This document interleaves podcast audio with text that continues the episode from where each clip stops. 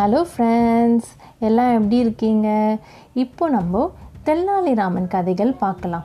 So Tenali Raman பற்றின கதைகள் பார்க்கறதுக்கு முன்னாடி ஒரு சின்ன இன்ட்ரடக்ஷன் அவரை பற்றி தென்னாலிராமன்ன்றவர் ஒரு four hundred to four fifty இயர்ஸ்க்கு முன்னாடி ஆந்திரா மாநிலத்தில் வாழ்ந்துட்டு இருந்தார்.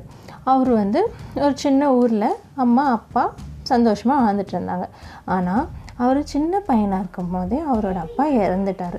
அதனால் தென்னாலிராமனும் அவங்களோட அம்மாவும் அவங்க தாய் மாமன் ஊருக்கே வந்துட்டாங்களாம். தென்னாலி என்ற ஊருக்கு வந்துட்டாங்க. ஸோ அவரோட பேர் முன்னாடி இருக்கிறது அவரோட ஊர் பேர் தென்னாலி ராமன். ஓகேங்களா? அப்புறம் என்னாச்சு? அவருக்கு சின்ன வயசில் பள்ளிக்கு போய் படிக்கிறதுலாம் இன்ட்ரெஸ்டே இல்லையா அதனால அவர் வந்து சும்மானா நல்ல வாய் பேசுவாராம் ரொம்ப அறிவாளித்தனமாக பேசுவாராம் நல்ல காமெடி பண்ணி பேசுவார்? அவர் பேசுகிறத கேட்டால் எல்லாருக்கும் ரொம்ப பிடிக்கும். அந்த மாதிரி பேச்சு திறமை அவருக்கு நல்லா இருந்தது. அது மட்டும் இல்லாமல் மகா காளி சாமி இருக்காங்களே காளி சாமி அவரோட பிளெஸ்ஸிங்ஸும் நல்லா வாங்கிட்டு அதுக்கப்புறம் அவர் ரொம்ப ஃபேமஸாகவும் ஆனார். அவங்க அவர் எங்கே ஃபேமஸ் ஆனார்னா ஆந்திரா மாநிலத்தில் விஜயநகர சாம்ராஜ்யம் நடந்துச்சு நம்ம எல்லாருக்கும் தெரியும். அந்த விஜயநகர கிங்டமில் ஒரு அரசர் இருந்தார். அந்த அரசர் பேர் என்னென்னா கிருஷ்ணதேவராயர். அவரோட பீரியடில் இவர் வந்து அந்த கிங்டமில் ஒரு பெரிய பொயட்டாக இருந்தார்.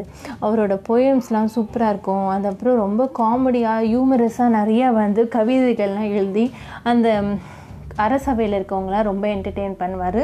ஒரு ஃபேமஸான ஆளாக இருந்தார். அந்த பீரியடில் விஜயநகர சாம்ராஜ்யத்தில் கிருஷ்ணதேவராயர் கிங்காக இருந்த பீரியடில் ஓகேங்களா?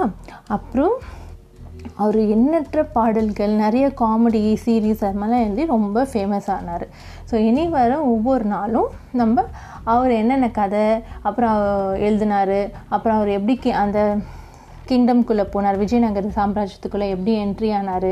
அவருக்கு எப்படி காளி தேவியோட அருள் கிடச்சிது? அந்த மாதிரி அவரை பற்றின எல்லா கதைகளும் ஒவ்வொரு எபிசோடாக பார்க்கலாம்.